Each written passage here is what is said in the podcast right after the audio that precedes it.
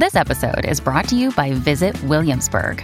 In Williamsburg, Virginia, there's never too much of a good thing. Whether you're a foodie, a golfer, a history buff, a shopaholic, an outdoor enthusiast, or a thrill seeker, you'll find what you came for here and more. So ask yourself, what is it you want?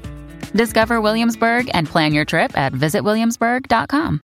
Mom deserves the best, and there's no better place to shop for Mother's Day than Whole Foods Market. They're your destination for unbeatable savings, from premium gifts to show-stopping flowers and irresistible desserts. Start by saving 33% with Prime on all body care and candles. Then get a 15-stem bunch of tulips for just $9.99 each with Prime. Round out Mom's menu with festive rosé, irresistible berry chantilly cake, and more special treats. Come celebrate Mother's Day at Whole Foods Market. This is Optimal Relationships Daily, episode 1169 Why Women Leave Their Ideal Marriages, Part 1, by Alicia Janey of modernlovecounseling.com.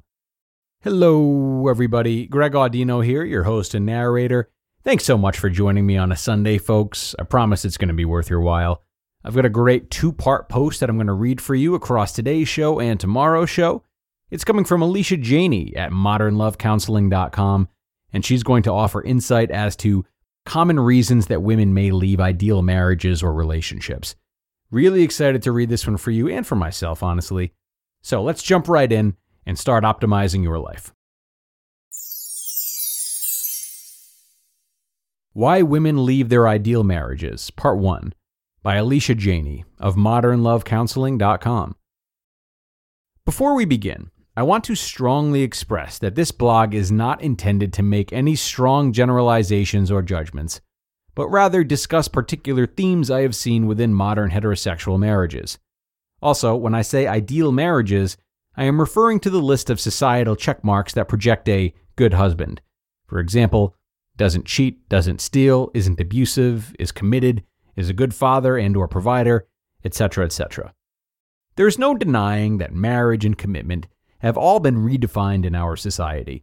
Generational shifts, gender related shifts, empowerment, and free choice have all influenced the ways in which the modern person identifies, views tradition, and responds to commitment. This isn't right or wrong, but our reality is things have changed. We may find ourselves confused with what the right thing for us is. When we get to a certain age, we may find ourselves with a lot of conflicting questions and not a lot of answers. I.e., do I want to get married? Why or why not? Is this the right person for me? Do I want children? Have I waited too long to make a decision? Did I settle? The shifts in tradition have positive influences as well as negative. The negative influences can be that it lacks a supportive direction because we have so many choices thus leaving us potentially feeling more and more confused with where to go. As a modern relationship therapist, I have seen certain trends that commonly pop up in clients' experiences. One of which is many women making the decision to leave their, on paper, ideal marriages, sometimes seemingly out of the blue after years of commitment and perceived happiness. When working with heterosexual couples, statistically speaking, I've had more women make this decision to leave than men. Again, not labeling or judging this as good or bad, just strictly a common observation. Does this surprise you? In the big picture, I find this interesting. Obviously, every woman, every man, every one is different. We cannot possibly chalk this up to one argument that insists all women who chose to leave their marriages do it because blank. Rather, I would like to identify three causes that I have consistently found throughout my experience as a relationship therapist that have been leading factors to the whys of women leaving their ideal marriages. Number 1. Why women leave their ideal marriage? They've lost and or have redefined themselves. Simply put, I have seen many couples who have been together or committed since they were 19 to 25 years old, and now in their 30s or 40s, the women come to realize how much of themselves they didn't know and or explore when they made the decision to share their life with someone from their perspective, they may feel as though they attempted to share their new discovery, or desire to discover, with their husbands, but repeatedly felt rejected or dismissed in the process. After months or even years of feeling isolated with this part of themselves rarely exposed, they start to, consciously or subconsciously, pull away from their husbands and feel a sense of emptiness. They feel vulnerable, conflicted with the newness they have tapped into, but also feel embarrassed or ashamed due to their perceived partner's neglect in exploring this side with them. This new part of themselves can be as simple as gaining new hobbies, a new friend group, a new job, a new sense of confidence. It can also be as deep as a newly found spirituality, desire, or a new phase in their lives that creates a new meaning in their identity. For example, becoming a mother. Let's take a realistic scenario. A woman defines herself as a hard worker, independent and self reliant. She gets married, has babies, and stops working as much, if not entirely. The woman loses self confidence and independence, and internally shuts off due to her confusion of her own self worth. Her identity has become a mother, and she doesn't recognize the other parts of herself that once liberated her.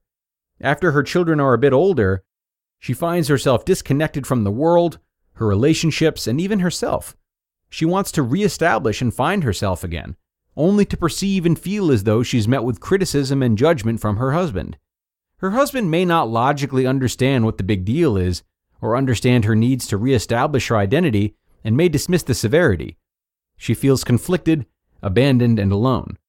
After years of attempting to restructure her sense of self and feeling insecure and isolated by her partner, she may find herself wanting to end her marriage because she feels there is no other option to feel empowered, confident, and authentic again. To be continued. You just listened to part one of the post titled Why Women Leave Their Ideal Marriages by Alicia Janney of modernlovecounseling.com. Hey, it's Kaley Cuoco for Priceline. Ready to go to your happy place for a happy price? Well, why didn't you say so? Just download the Priceline app right now and save up to 60% on hotels. So, whether it's Cousin Kevin's Kazoo concert in Kansas City, go Kevin, or Becky's Bachelorette Bash in Bermuda, you never have to miss a trip ever again. So, download the Priceline app today. Your savings are waiting. Go to your happy place for a happy price. Go to your happy price, Priceline.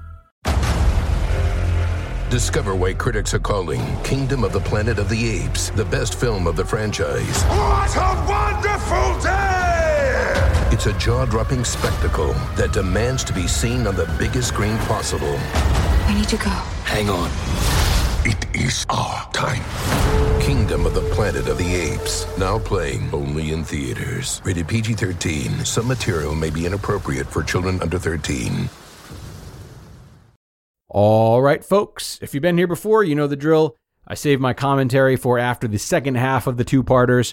I hope you like the start of this one as much as I do, and I recommend coming back for tomorrow's finish, as well as my thoughts on the article. So until then, have a great rest of your Sunday. That's if you're listening in real time, and I will be back with you tomorrow with the rest, where your optimal life awaits.